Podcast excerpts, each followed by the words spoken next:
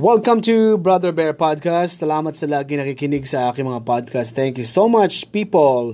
Mga busy people. Uh, alam nyo, kahapon hindi ako nakapag-podcast dahil nga um, nagka-problema ako sa nagka-problema ako sa schedule.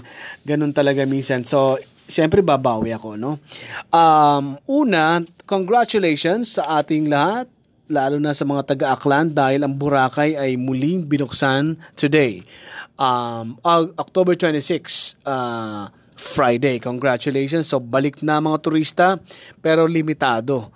Ang mga flights nga ay hindi na ganong karami muna pinapapunta from Manila to Boracay dahil uh, binabawasan nga sobrang dami ng turista doon. Pero maingat na kayo dapat doon.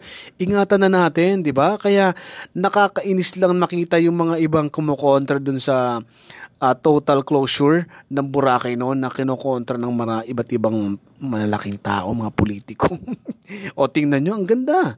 Sana matugunan din ng iba't ibang beaches, mga resorts o kaya naman mga tourist attraction sa ating bansa. Matutukan ng pamahalaan para mas dumami pa ang mga ang mga pumuntang turista. Dahil minsan ano eh, maaring doon tayo bumawi, dumami ang ating uh, ang kita ng bansa, wag lang makurap, di ba? so tutukan din.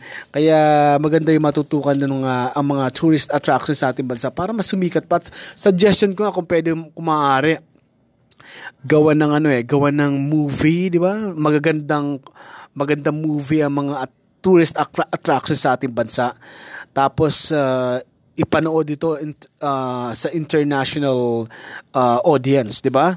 Para mas sumikat talagang Pilipinas. So suportahan ng pamahalaan yung industriya ng pelikula para yung mga moving mapuproduce na ipopromote ang bansa eh, international yung dating kasi ang audience natin iba't ibang bansa na. Nakatranslate sa English at sa iba't ibang uh, languages para maintindihan ng ibang bansa. At isa pa, ano pa bang issue ngayon? O, uh, uh, maraming issue ngayon. Ah, kanina pala naging guest ko sa sa program sa sa likod ng isang awit ang isang HIV positive na si Billy nag-share ng kanyang kwento. Grabe ang kwento pala ni Billy. Siya ngayon advocacy na siya. May, may advocacy siya ngayon. Advocate na siya ng isang grupo director na siya para tulungan ding maka, makabangon na gumaling, ma-inspire yung mga may H, uh, mga HIV AIDS positive kung paano ito maiwasan din, eh, ipo-promote sa iba't ibang lugar o iba't ibang uh, institusyon at school, yun ang ginagawa niya ngayon. Dahil ayaw niya nang mangyari sa iba, yun nangyari sa kanya. Pati pala buhay niya talagang dumaan sa napakahirap na sitwasyon. Si Billy, yung guest ko sa program na caller ko kanina, uh, halos inabot kami mag-iisang oras na nag-uusap on air. Uh, thank you kay Billy for sharing his story. Napakaraming uh, may inspire no na wag na siyang gayahin, 'di ba? Na nag nag uh, nagkaroon uh, siya ng pag-abuso sa kanyang uh, freedom na gawin ang gusto niya. Kasi pangit talaga. Porque may freedom tayo, aabusuhin natin. Inabuso niya ang sarili niya, uh, kung kani-kanino siya nakipagrelasyon hanggang sa nagkasakit siya, nagka, uh, ngayon HIV positive siya.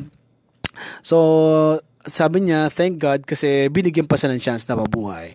So kung meron din kayong life story na gustong i-share, love story, pwede niyo uh, i-inform ako. Pwede niyo akong eh, pwede niyo akong uh, tawagan sa aming hotline 4426254 or sa aking Facebook page. Yan ay Brother Bear Live. Maraming salamat. Bukas, uy, pakinggan niyo pala kami ni Miss Anna Rentoy, our station manager sa programang uh, News Roundup sa radiolaverdad.com at Radyo La Verdad 1350 dahil uh, yung mga news from Monday to Friday, ibabalita namin ulit yan with music, your favorite songs. Lalo na yung mga eh, nagkakaedad rin, na paborito ang songs na from 60s to 80s, mapapakinggan nyo yan. Ala, 5 a.m. bukas, uh, to 7 a.m. Tapos 11 a.m. magbabalik kami para sa isa pang newscast at uh, 3.30 p.m. Thank you so much. This is Brother Bear at pakinggan ang aking podcast sa Spotify at Radio Public.